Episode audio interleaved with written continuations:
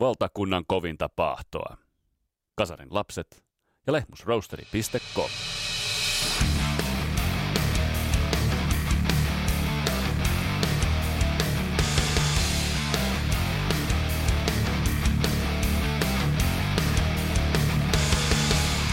Tässä Kasaralaps podcastin jaksossa saadaan vieraaksi Suomen Turusta pitkään ja hartaasti toivottu ja odotettu vieras, nimittäin Per Gyntin Mastermind ja slide-kitaravelho Timo Nikki. Kysytään vähän, että mitä miehelle nykyään kuuluu ja kysytään vähän, että miten Per Gynt rakentuu sellaiseksi, kun me se tunnetaan ja mitä bändille kuuluu nyt. Mun nimi on Vesa Wienberg, tää on Kasarilapset podcast. Tervetuloa matkaan mukaan!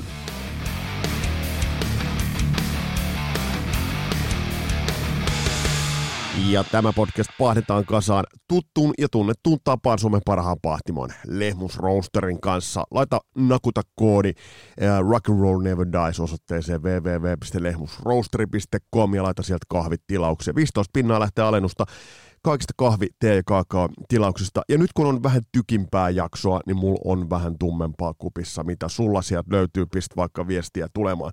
Mutta hei, lähdetään kahlaamaan meidän tämän päivän aihetta, nimittäin tätä on odotettu ja toivottu todella paljon ja vihdoin se toteutuu.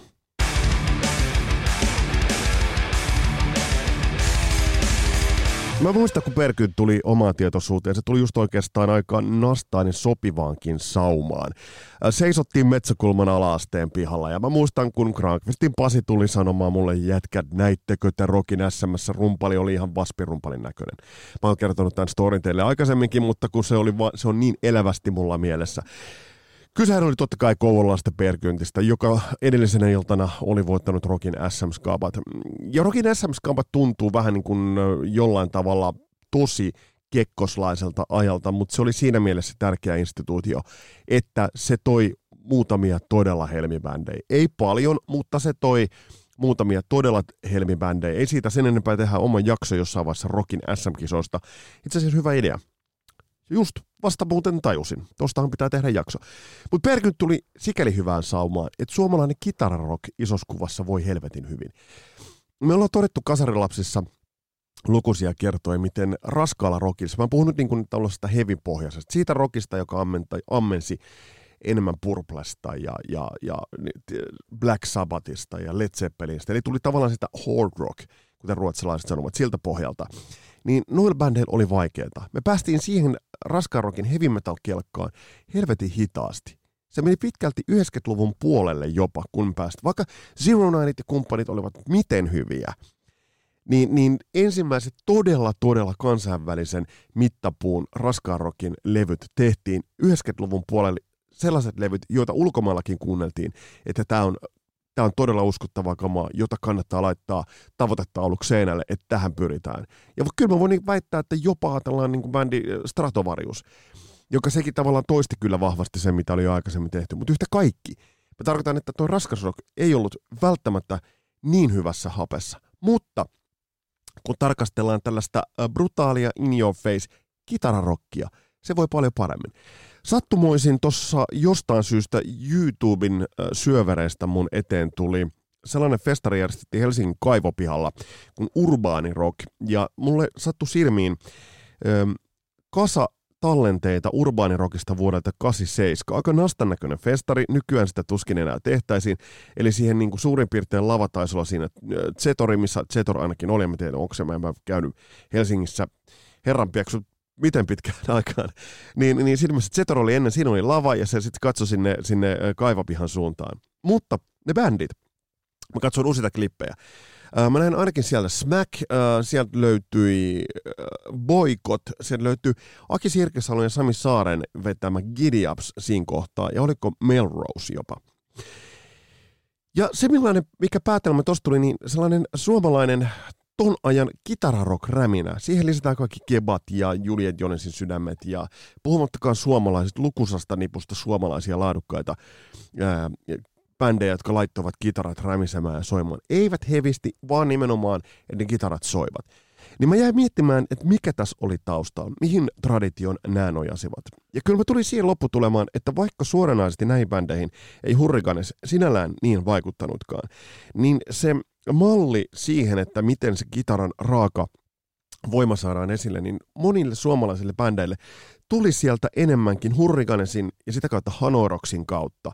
Ja sitten sieltä tuli Smackit, sitten siitä jalostui eri bändit. Ja kuten Mikko Kähkösen kanssa tuossa todettiin joku jakso sitten, niin Suomirokhan voi helvetin hyvin silloin. Suomi-rock, Suomirokille 80-luvun puoliväli oli helvetin hyvää aikaa. Mutta jos palataan ähm, Pergyntiin, niin Pergynt tuli sikäli pienesti outolintona tuohon väliin, että se tuli jo niin valmiina. Kun kuuntelee ton ajan Pergynttiä, niin miten valmis se on kaikin puolin. Ja siinä ei ainoastaan ähm, yksi osa-alue ähm, valmista, vaan se oli soitannollisesti, sovituksellisesti biisien osalta ja jopa imago. Okei, no ihan siinä alkuvaiheessa ei aivan vielä, mutta sitten kun mentiin pari vuotta eteenpäin, tultiin eka levy Through the Wall ja sitten Backseat viimeistä, bändihän näyttikin helvetin tykiltä. Mutta tuohon aikaan maailma, Perkynt oli valmis, mutta maailma ei tuolloin ollut ihan vielä valmis tällaista vyöryä varten. Ja aina on sanottu Perkyntistä niin kuin tämä Motorhead, joo, se, sehän tulee Timo Nikinin, anteeksi, äh, Twist Twist Erkinharjun kauttahan se tulee, mutta Perkyntissä on muitakin ulottuvuuksia. Ja kysytään aivan tuota pikaa Timo Nikiltä, että mitä nämä vaikutteet ja on. Mutta voidaan sanoa, että Perkynti oli valmis, mutta maailma ei ollut tuolloin vielä aivan ihan valmis. Ja pitää muistaa myös se, että esimerkiksi Lemmyllä ei ollut sitä ikonin asemaa tuossa vaiheessa – että Lemmyllä oli vaikeat Motorheadin vuodet takanaan, ja Motorhead ei ollut hyvässä hapessa. Ja tuossa kohtaa Perkynt oli helvetin paljon paremmassa. Mutta tästä tämmöinen pieni prologi, eli tällainen kitararock oli Suomessa tosi hyvässä, hyvässä liidossa, ja laatu oli kovaa. Ja äh, siinä mielessä Perkynt tuli enemmän ehkä tämän jatkumon äh, mukana, ja tämän jatkumon jälkeläisenä. Mutta hei, lä- lähdetään rauttamaan meidän äh, vieraille ovea, nimittäin pitkään pitkään. Teiltä on tullut paljon todella paljon toiveita, että saataisiin Timonikki kylään, ja nyt me saadaan.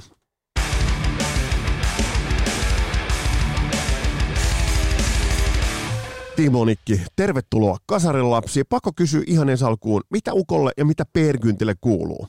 No ei tässä oikein mitään. Uutisia katseltu aika paljon vaan ja ihmetelty, mitä maailmassa tapahtuu.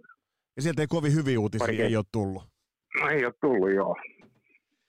Mitä musahommat? Kyllä. No ne taas lähtee pikkuhiljaa käyntiin tässä. Että viime viikonloppuna oli yksi keikka ja nyt on pieni pari viikkoa taukoa sitten taas tota, lähtee keikat pikkasen pyörimään paremmin. Onko nimenomaan keikkailu se, mitä nyt, nyt tällä hetkellä on, on suunnitelmissa, vai miten tuo levytyspuoli? Kattelin tuossa ja muistelin, niin, niin ihan vähän aikaa. Onko live-albumi viimeisin, mikä on, on viimeisin julkaisu, mikä joo. on tullut? Joo, se on viimeisin, joo. Ei ole nyt niin kuin tota, mitään julkaisuaikataulua eikä mitään tuollaisia kyllä ole, mutta koko ajan tuossa päkertää pikkasen Piatskan kanssa ja soittelee kitaraa sinne riffejä sisään ja oottelee, että siitä tulisi jotain järkevää uloskin. Onko tämä ollut aina, aina metodi, mikä, mikä sulla on ollut? On, tai on joskus on ollut silleen, että on niin löyty tavallaan päivämäärä eteen ja sitten tota, siihen, siihen mennessä on sitten keksittävä ja biisit. Mutta nyt kun ei ole mitään tarvetta sille, niin nyt tota, mennään sille vähän hitaammin lahkanpuoleisesti eteenpäin. Hei Perkyntistä, kun puhutaan suomalaisessa musiikissa, niin, niin puhutaan kuitenkin sellaisesta, joka on muodostunut vuosien saatossa jengille tosi, todella, todella tärkeäksi. Mutta kun muistelee sitä aikaa, kun tuo ensimmäinen, ensimmäinen teidän täyspitkä tuli ja sitä ennen oli se Rock SM-voitto, niin muistatko vielä se, että, että millainen ajatus sulla oli itsellä silloin siitä, että, että millainen, millainen se bändi tulisi tai millainen, millaista bändiä siinä lähdettiin niin kuin työstämään? Teillähän oli kuitenkin siinä alla jo oli sinkkua ja muuta tullut Women on Radiota ja muuta, niin, niin, niin muistatko, että oliko sellainen selkeä tavoite, että mitä silloin lähdettiin hakemaan? Kyllä se oli aika selkeä. Se oli aika valmis paketti silloin kisoihin mentiin. Aika määrätietoisesti mentiin just siihen suuntaan, mihin ollaan niin menty sen jälkeen koko ajan eteenpäin. Mitkä, mit, ei siinä tarvinnut niin. enää niin kuin mietiskellä. Mitkä silloin, mitkä silloin oli selkeimmät esikuvat? Sulla itsellä, jos ajatellaan nyt, puhutaan susta niin kuin kitaristina, kitaristilaulajana, niin muistatko, että mitkä oli ne jutut, mitä silloin itse diggailit eniten? No se oli jotain tällaista bluesrockia, Winteri, Gallagheria ja tällaista. Ja sitten jotain tietenkin Purple ja Ted Nugenttia. Aika riffipohjasta kitaraa ja bluesiin suuntautuvaa touhua. Eli, se oli se mun osuus siitä. Ja muilla oli sitten taas omat osuudet ja siitä sitten tuli se soppa. Niin aika paljon puhuttu totta kai ilmiselvistä tuplabasarijutuista ja muista aina nämä Motorheadit ja nämä, mutta nämä on tosi mielenkiintoisia, Rory Gallagherit, Ted Nugentit. Eli, eli, eli se sun kitarointi se, kun ekan levyllähän tulee jo slaidit tosi, tosi nätisti ja se muutenkin semmoinen, niin, eli se tulee ei ihan niin ilmeisistä esikuvista. No en mä tiedä, mulle ne oli niin ilmeitä, il, ilmeisiä.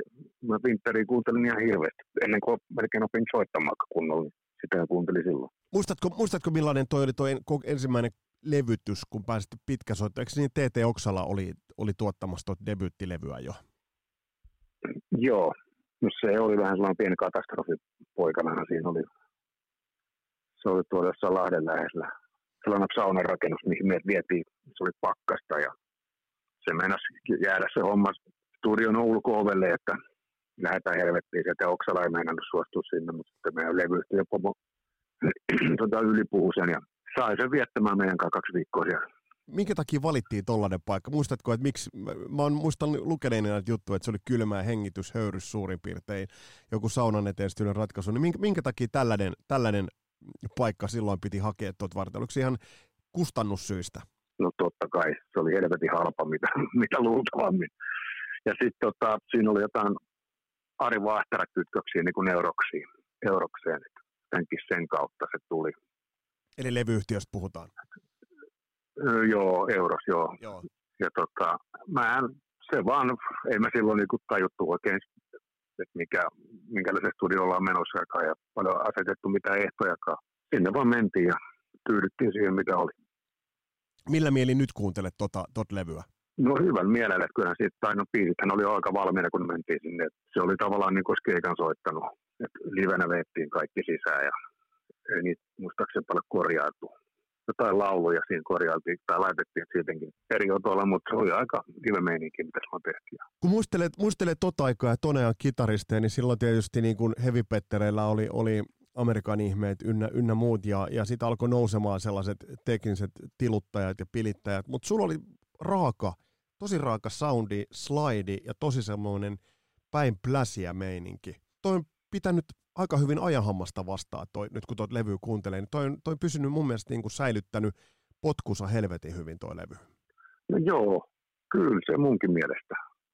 On se vähän sellainen vanhankantaiset soundit ja noin poispäin, mutta kyllä se munkin mielestä on aika hyvin pitänyt pintansa tässä kaikessa vuosien varrella. Muistatko millaisen kita, kaappi, nuppi, kaappi kautta kitarakattauksella ton, ton silloin soitit? Millaiset kamat sulla silloin oli? Sulla, eikö sulla Tokain Stratoi oli ainakin si, si, jo, jossain vaiheessa oli, oli Ei, silloin, silloin mulla oli tota, Venterin Strato, mulla oli Venterin Strato ja tota, Marsu ja Marsu oli kaappi.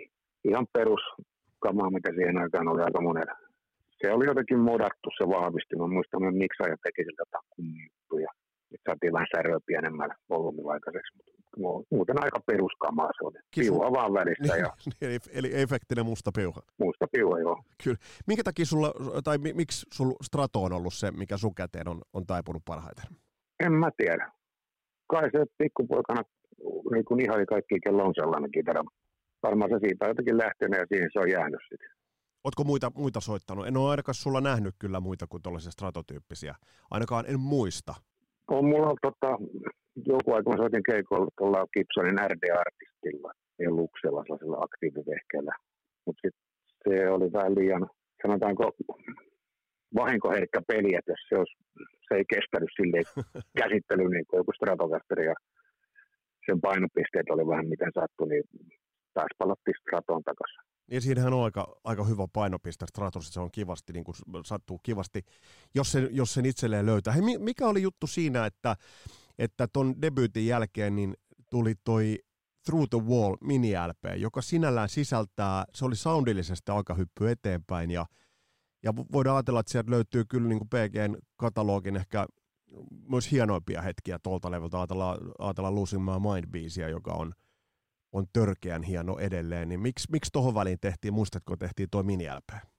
En mä tiedä, tuliko se joku kiire vähän, niin kuin, että pitäisi äkkiä saada jotain lisää julkaisua, kun se eka tuntui toimivan niin hyvin niin kuin taloudellisesti puolet Euroksen kanssa. Tota, Sitten Oksella oli seonnut tuo sample-maailmaan aika pitkälti ja mentiin Myllypuroon tekemään levyyhtiön pomon suku, sukulaisen kellarin, missä se oli studio siellä. Se oli aika No silloin Oksala oli tosiaan, niin se on noin rumpusämpleihin kauheasti. Siksi me rummutan niin hurjan kuulot. mutta, se, mutta se kun lähtee liikkeelle, se She, she was here for rock and roll, niin ky, kyllä, ne, niin kuin, kyllä ne mäjähtää aika, aika lailla. Ostin tuon hiljattain vinyylinä ja, ja luukutteli vähän lujempaa, niin kyllä tuossa on, on kyllä dynamiikka kohdallaan, mutta on tuossa kyllä, on tossa kyllä biisitkin tuolla mini kohdalla. Kerro mulle vähän tuosta uh, Losing My Mind-kappaleesta. Muistatko siitä, siitä että miten, miten toi kappale syntyi ja sai alkunsa? Ei, ei nyt on heitet aika pahan nimittäin. en tiedä, luultavasti se vaan niin kuin tehtiin, että ei siis sen kummosempaa. Keksittiin hyvä, keksin hyvän riffin siihen ja hyvän sointukulun ja sitten Oksala kai hyväksy vaan tehdä tuollainen biisi jo, että se on ihan jees ja sitten tehtiin Oliko, oliko te, te, silloin niin suunnitella. Oliko TT Oksala siinä kuitenkin vähän sellainen portinvartija, että vähän, vähän niin kuin hänen hyväksyntänsä kautta sitten kuitenkin. Tätä on vähän kuullut, kuullut muistakin produktiosta, missä hän oli mukana. Että se aina pikkasen, että hän näytti joku peukkua ylöstä alaspäin. Oliko hänellä tällainen rooli? Oli joo. Kyllä meidän kohdalla ainakin alussa se jopa vähän otti niin vituttikin, mutta tota, sitten tajusin aika nopeasti, että kyllä se jätkä niin on ihan samalla levelillä munkin kanssa kaikessa. Ja tota, kyllä se paljon se karsi ja paljon se myös potki perseelle sille, että se kaivoi meistä aika paljon niin kuin, irti sellaista, mitä itse ymmärtänytkään, mitä voimavaroja on.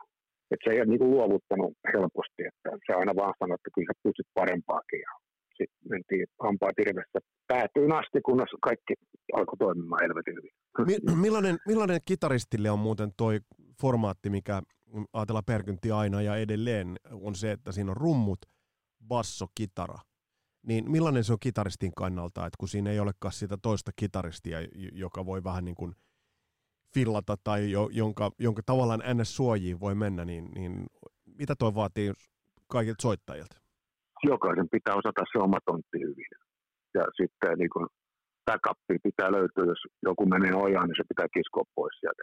Triossa se on aika, se on myös aika vapauttava sille, että on, sä tiedät, että kaksi seuraa paremmin, paremmin perässä kuin kolme tai neljä, jos jotain yllättävää tapahtuu. Miten, miten, miten sitten studio, niin, miten sit studiossa esimerkiksi, kun te olitte reenannut biisit kolmestaan, niin, niin joutuiko studiossa sitten, minkä verran sovitushommia tekee, kun siellä kuitenkin on sitten, on, on kitaroita tuplailtua, sieltä löytyy tavallaan, että jos on liidikitara, niin sitten siellä on kohti, jossa on sitten esimerkiksi to, toista kitaraa, niin joutuiko niitä sitten kelaamaan ja miettimään, miettimään sitten studiossa, että miten tämä tehdään? No ei me paljon mietitty kyllä. Tota, siinä on se normaali tuplaushan siinä on joka paikassa melkein ja sitten Oksala aina välillä sanoi, että, että toi on vähän tylsä kohta, että koettaisi keksiä siihen jotain. Ja sitten mä menin ja soitin jotain ja sitten sanoin, että joo, toi on ihan okei. Tai sitten se sanoi, että ei toi ollut hyvä, pystyt parempaa ja sitten yritettiin uudestaan, kunnes löytyi se oikein juttu tiettyihin kohtiin. Mutta aika väli, vähän siellä on kuitenkin sellaisia tuplakitaran juttuja. Kyllä, kyllä. Kyllä, kyllä. Mitä tapahtui sitten, jos ajatellaan, tota, jos tuossa mennään eteenpäin, niin mä muistan itselle 14-vuotiaana Kotkan sävelaitosta, kun kävin hakemassa Backseat äh, ton kasetin, C-kasetin. Ja, ja se, miten se lähtee liikkeelle, niin muistatko, että oliko ton levyn sessios jotain, jotain erilaista kuin aikaisemmassa, koska toi, toi on kuitenkin soundillisesti – jos noin kaksi ekaa oli helvetin hyvin, mutta toi on ihan kyllä niin kuin maailmanluokan äh, raportti, toi Backseat-levy edelleen kaikkinensa. Mitä sä muistat ton tekemisestä? Kyllä mä muistan, me mentiin Screenboxiin tekemään se. Sitten niin kun mentiin jo isoon studioon, missä oli ihan viimeisen päälle ammattivehkeet ja kaikki tilaa paljon, niin tota, se oli kyllä joo. Ja silloin Oksala niin kuin sanoi meille silloinkin, että että, tota, että nyt nykyään jotain listat juttuja, mitä listamyyntejä oli, äänilevymyyntejä, että ei, sano meille suoraan, että ei me nyt jätkä tapella minkään Jaakko Tepon tästä listasijoituksista. Että nyt siellä on isi toppia kaikki tuollaista, se soundi pitää olla hyvä. Että niin kuin, jengi vertaa meitä niin mm. soundillisesti, että pitää tehdä hyvin ja kyllä se sitten hierottiinkin sitä aika pitkälle. Muistatko paljon tuohon meni aikaa? Se, siinä meni aikaa, joo se oli aika hienoa, kun väänäsi Jari Euroksesta, niin ei se kyseenalaistanut hetkeäkään, niin kuin, että, että kuinka, niin kuin, että meneekö liian pitkään tässä vai ei. Se antoi täysin vapaat kädet meille ja kyllä taisi mennä sellainen kolmisen viikkoa, kun me asuttiin se studiossa. Ö, oliko tiedossa se, että, että esimerkiksi kun teitte jotain Bad Boys Are Here-kappaletta, niin miten tieto, oliko siinä tiedossa se, että saattaisi tulla semmoinen hitti, mikä sitten kuitenkin tulikin, että se löysi, löysi isoja yleisöjä? No Bad Boysin kanssa meillä oli sellainen tilanne, että me saatiin siitä jonkinlainen raaka versio tehty, niin Oksala tota, otti sen C-kasetille ja me mentiin illalla juomaan kaljaa. Oliko se Metropoli silloin vai se vanha, mikä oli Zetodin myöhemmin Helsingissä kapakki. Ja se löi sen DJille sen kasetin, että soitas tuota, katsotaan mitä tapahtuu. Ja sitten istuttiin pöydässä, vähän jännitti, jännittikin, niin tota, kun se lähti pyöriin, niin jengi painoi tanssimaan, niin Oksala sanoi, että kyllä, kyllä tämä taitaa olla hittipiisi tämä. Vittu mitä, vittu mitä kenttätutkimusta. Se oli kenttätutkimusta, joo. Aika, Sitten aika... vettiin kun, kun, kunnon hönöt päälle ja seuraavan päivänä mentiin ja jatkettiin. Kyllä, kyllä. Hei, kerro, kerro muuta, miten, miten siihen alkuun tuli tämä, kun se piuha ihan meesi. Oliko, se, oliko vahinko vai oliko lavastettu tilanne ja sitten tulee niin kuin Timo Nikiltä, että oh shit. Kyllä se, on, kyllä se on ihan lavastettu, että kyllä mä sen ihan tietoisesti tein. Jotain siellä piti keksiä. Niin mä nyt vaan runkkasin piuhaa silleen siinä. Mutta toimii, mutta toimii todella. Mitä muuten muistat noista, no, noista biiseistä? Backseat, Let Her In, Hole in the Door, Lonely Little Spice. Toi on niin kuin siis, äh, millainen toi oli kirjoittaa toi levy, tai millainen, miten helposti teillä tuli noin biisit tolle levylle? Yllättävän helposti, joo. Et silloin me lähdettiin ihan tekemään, niin kuin, että nyt pitää tehdä kymmenen hyvää biisiä. Kyllä ne tuli aika helposti, mutta silloin siihen on niin kuin mennessä keikkailtu aika pirusti. Ja keikkaruudilla oli aina tullut kaikki ideoita ja tällaisia. Ja niitä sitten tota, mä kasasin aina yhteen. Ja sitten me tota, korjalla Kettulan äidin ompeliman nurkassa niin reenattiin ne biisit. Syötiin kasaan.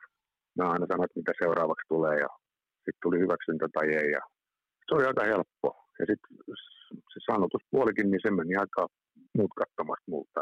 Sä mainitsit keikkatahdin. Nykyään kun ajattelee keikkoja, niin, niin aika harvakseltaan, kun vertaa sitä aikaa, että keskellä viikkoa oli keikko. Mäkin muistan Kotkan jossain L-klubilla teidät, oliko 89 vai 90 vai 91 nähnyt keskelle, onko tiistai-päivä ja porukkaa oli pirusti. Eli keik- keikkoja, keikkoja te heititte kyllä niin kuin jälkeenpäin, kun on katsonut, niin te heititte kyllä aivan perust. Muistatko tuosta tahdista mitään, että miltä, imasko se jotenkin vaan niin kuin mukana? No siis se oli neljä keikkaa viikossa keskimäärin. Keskiviikko, torstai, perjantai, lauantai. Se, oli aika pitkän piste runkoa. Joskus oli enemmän, joskus vähemmän. ei se, sitten, silloin oli paljon paikkoja, missä pääsi soittamaan. Ja sitten sattui vielä sellainen joku, joku hemmetin nuorisovuosi tai tollainen, että kaikki noin nuorisotoimisto järjesti joka paikassa bileitä.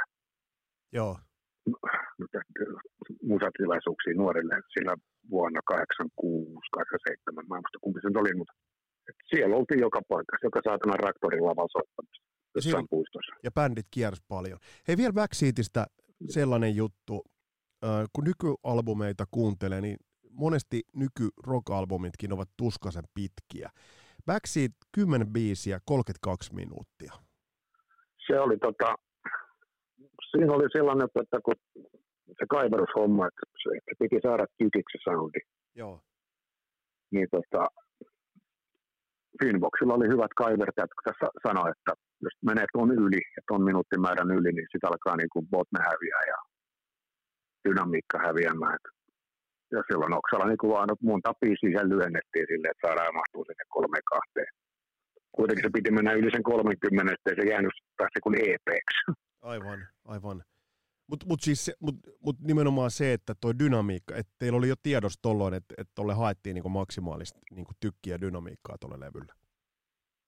Joo, joo. Siihen auttoi noin Jussilan Mika Finboxilta ja ketä joo. siellä oli silloin hemmiä noista. Siellä oli niin kuin, Oksalla oli niin hyvä pataa niiden kaikkien kanssa, että sieltä tuli apuja aina kaikkia, niin kuin joka asiasta, niille tällaiseen tekniseen kaiverushommia, että miten saadaan kuulostaa hyvältä se niin sieltä tuli hyviä neuvoja ja ne käytettiin kaikki hyväksi.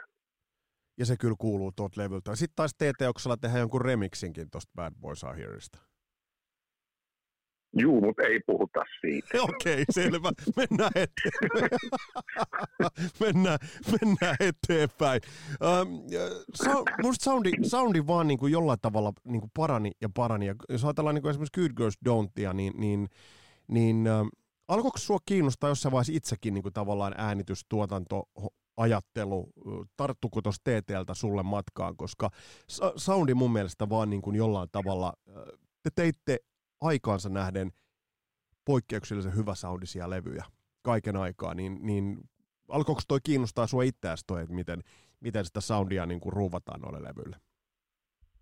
No se on nyt oli kiinnostanut mua jo aikaisemminkin, silloin kun ensimmäisiä omatusten tehtiin, niin silloin jo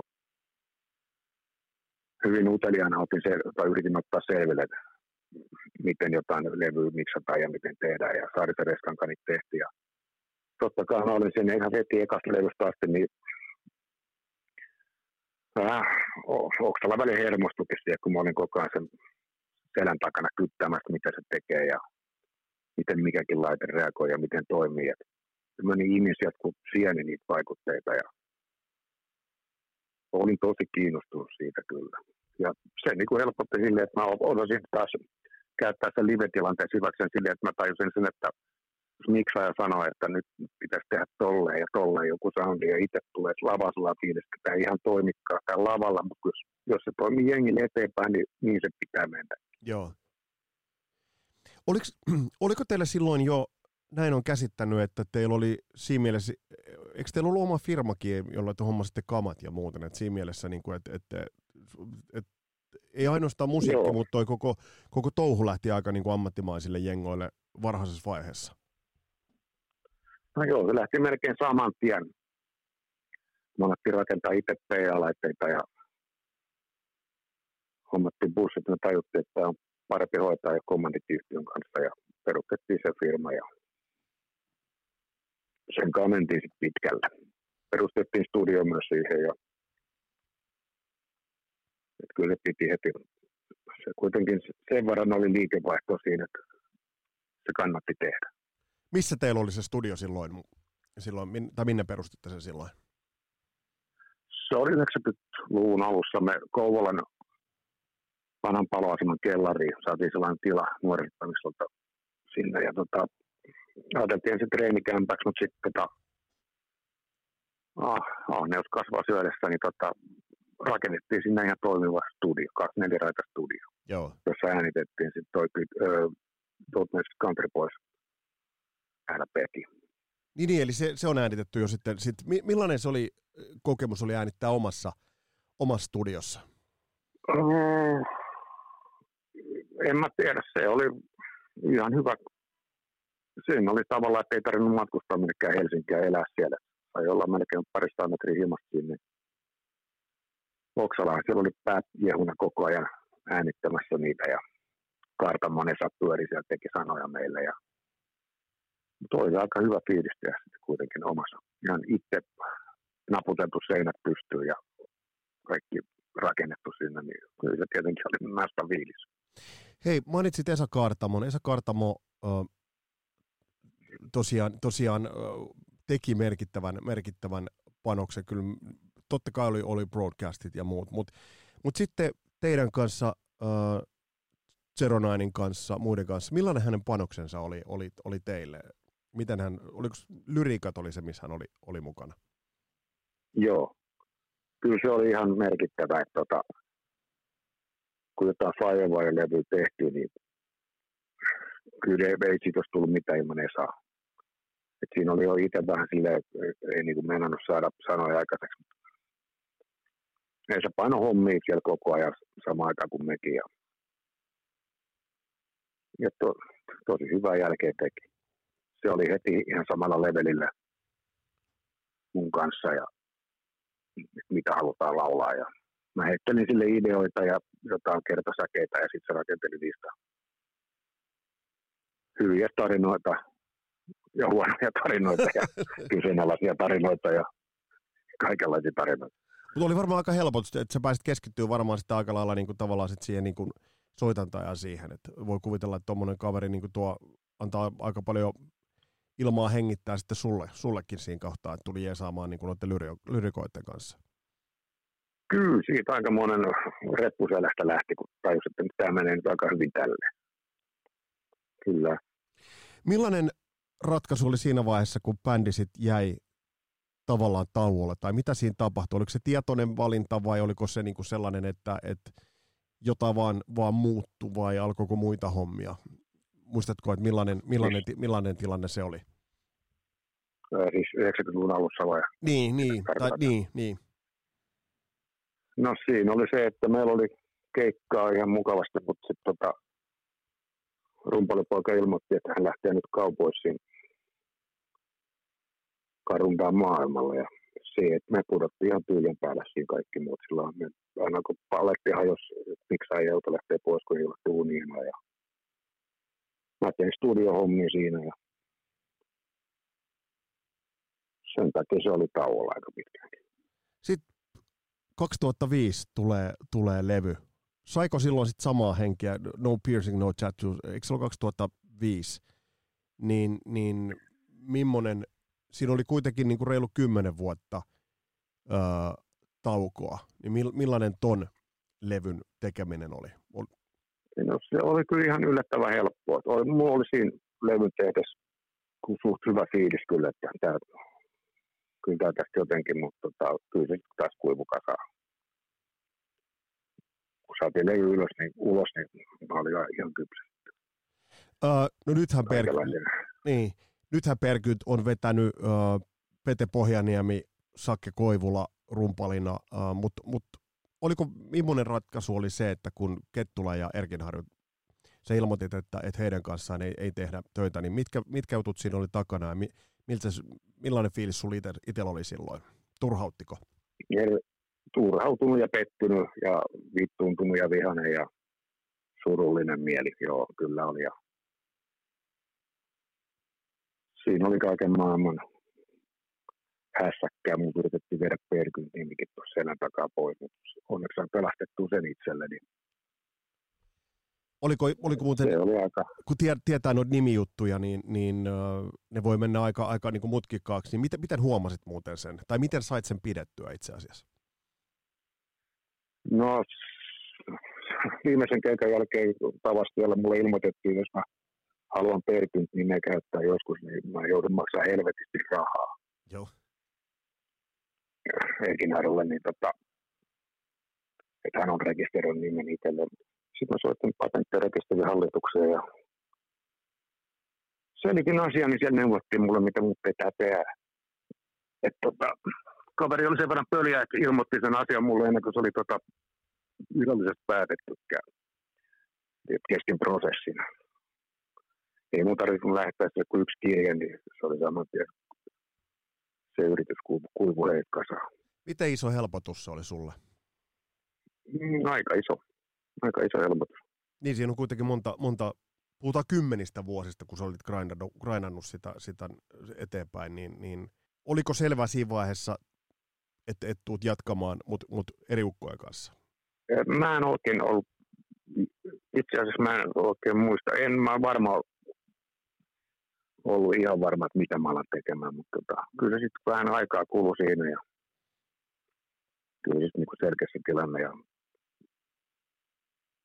sitten Koivola otti muuhun yhteyttä ja mentiin kokeilemaan ja saatiin oma toimimaan. Ja sitten se lähti pikkuhiljaa kasautumaan niin eteenpäin.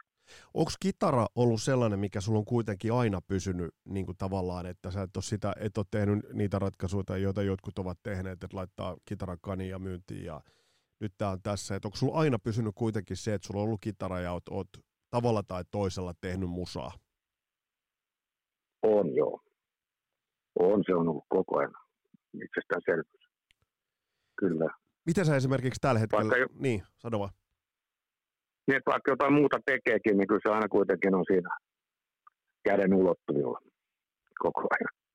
Miten, miten sä esimerkiksi tällä hetkellä demotteletko itse vai, vai millainen sulla on se, se prosessi, että kun ajatellaan sitä, että sanoit, että olitte käy, kävitte keikoilla ja, ja perkynttiä tullaan näkemään keikoilla, näin käsitin, niin, niin demotteletko Petelle ja Sakelle, että tällaista olisi tulessa vai menettekö kämpille testaamaan? Miten sulla toimii tuo juttu nykypäivänä? No, no kun me ollaan niin hajalla Helsinki ja tolleen, niin kyllä se on sitä, että mä demottelen täällä ja sitten lähettelen niille niitä juttuja, jos tulee sellaista järkevää. Itsekseni vedän tuossa aika pitkälle niin kuin valmiiksi asti jatkalla ne jutut ja esitän sitten asian heille, niin kuin, että nyt olisi tällaista. Eli, eli näillä mennään. Ja sitten kun sieltä ei joku heti niin. ensimmäiseen vuorokauteen kommuni, kommentoi biisejä millään tavalla, niin sitten soittoa perään. Joo, sitä se on vähän. Joo, kyllä. Kyllä sieltä, kyllä, sieltä, kyllä sieltä tulee kommentit aika nopeasti kuitenkin. Mitä, mitä, mitä, on, mitä on odotettavissa nyt? Et, et jos ajatellaan sitä, että jos, jos te, ja toivottavasti kun menette studioon, niin, niin millaista kamaa mahdollisesti olisi odotettavissa, jos nyt kun tiedät itse, että millaisia demoja on tukoille laittanut, niin millaista kamaa Pergynt mahdollisesti julka, tulee vielä julkaisemaan? Kyllä se tietenkin perusajatus tulee olemaan sama kuin ennenkin, mutta mä en tiedä, mulla on niin jotain mystisiä juttuja tuossa, että en mä oikein osaa sanoa, mitä sitten tulee.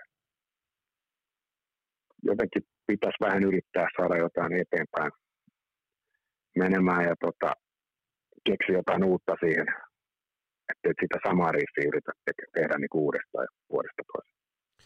Onko, onko, onko mahdollista, että tulee ihan täyspitkä vai lähdetäänkö biisit kerrallaan menemään? Mikä on, mikä on ajatus siitä, että miten, miten musaa julkaistaisiin?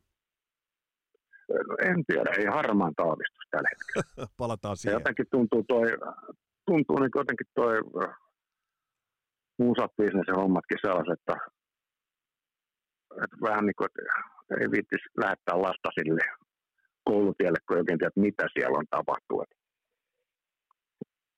Tuntuu niin sekavalta jotenkin toi, että onko tällaiselle musalle niin kuin tavallaan levyyhtiöiden puolesta hirveästi kysyntääkään. Yleisön puolesta tuntuu olevan, mutta tuntuu, että tuo business-homma on nykyään sellaista niin varmaan päälle pelaamista. Sitä niin, nimenomaan, se, ja se on muuttunut isosti. Hei, pal- palataan sen verran vielä Perkynttiin ja tuohon 80-90-lukuun. Mä bongasin, kun taustoja pikkasen kaivelin ihan vaan tsekatakseni, että missä maista kaikkialla keikkailittekaan tai kävitte keikalla. Ää, tämmöinen kryptinen maininta löytyy Wikipediasta, että Suomen lisäksi Perkynt olisi keikka ollut muun muassa Iso-Britanniassa, Neuvostoliitossa, Norjassa, Ruotsissa, Tanskassa ja Pohjois-Koreassa. Mikä tämä on? Joo. No se oli sellainen reissu. Kerro vähän. No en se varmaan, tota, kun me se on vanhassa Neuvostoliitossa kierrettiin. Meitä oli niitä tämän, mä en tiedä, mikä, mä en tiedä oikein, mistä se yhteys sinne tulikaan, mutta tota, samat tyypit, se oli jotain näitä hippalakkihommia, se oli. Vaikka me oltiin täysin epäpoliittinen, mutta se oli sellainen niin kuin, jotain nuorten ja opiskelijoiden kokoontumisia, mitä on ympäri maailmaa. Joo, joo, mit, mit, Itäblogilla oli siihen aikaan, kyllä, joo. Joo, joo.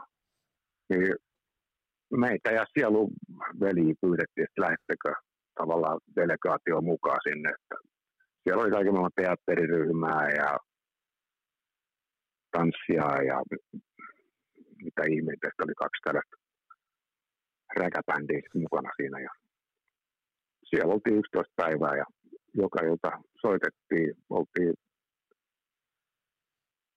jossain televisiolähetyksissäkin kuulemma. Ja tota, se oli aika mielenkiintoinen reissu, etten sanoisi. Toi on kova. Nimittäin niitä bändejä, jotka Pohjois-Koreassa on käynyt keikalla, niitä ei ole paljon. Joo, en mä tiedä. Mä en ole varma, oltiinko me ensimmäisiä tosiaankin siekkarit siellä. Joo. Joku, muu, joku muuhan on nyt on, on myöhemmin ottanut niin kunnia No se korjataan, se korjataan just nyt. No. Mitä hei, pakko vielä tosta kysyä, tosiaan tuo ulkomaan homma, ja kuten mä totesin, niin musa laadullisesti biisit, teidän bändin imago silloin 80-90-luvulla, kaikki oli, oli kuitenkin, vaikka te, se oli maailmanluokan touhua, oliko jossain vaiheessa semmoinen, semmoinen kytkentä, olisiko ollut, että, että se olisi voinut lähteä vetää isommin ulkomaille? Siinä oli kaikenlaista pientä, niin kun matoa heitettiin veteen, mutta koukku taisi jäädä puuttumaan. Että, tota, siinä oli kaikenlaista pientä säätäjää, että oltaisiin päästy sinne kyllä, mutta jotenkin ne vaan kuivuina koko ajan. Ei riittänyt niin kun, niiden tekijöiden ammattitaito. Siinä oli jotain norjalaisia tyyppejä, joku brittiä, joku, jotenkin se aina kuivui niin koko ajan. Joo. Sitten ne oli sellaisia pikkukeikkoja vaan heitettiin sieltä sun täällä. Eli se oli niin kuin, niin yksi, silloin... nor, yksi, yksi Norjan rundi veetti kyllä ihan kirkkonummelta Osloon, mutta sekin oli vähän sellaista semi-pro touhu, niin kuin siihen aikaan se oli. Niin, niinhän se oli, tuntuu, että se oli niin kuin valtaosalla bändestä. Että sillä ei ollut, Suomestakin löytyi helvetin hyviä bändejä, mutta, mutta aika ei vaan ollut oikea. Joo, eikä Suomessa ollut silloinkaan, kun Westerin oli ainoa manageri, joka pystyi tällaisiin niin kuin ajaa eteenpäin ja se ei sit kiinnostunut meistä niin se oli iso, iso, iso portinvartija. Timo Nikki, hei tähän loppuun, loppuun äh, mitä musajuttui sä itse kuuntelet äh, näinä päivinä, tai millaista musaa, kun laitat, laitat joko vinyylille tai, tai suoratoistoon, tai mistä sitten kuunteletkaan, niin, niin mitä juttua tulee kuunneltua? Äh, aika paljon tota, viime aikoina tietenkin omiin biisiin, kun yrittää lopetella ne uudestaan, kun keikat alkaa.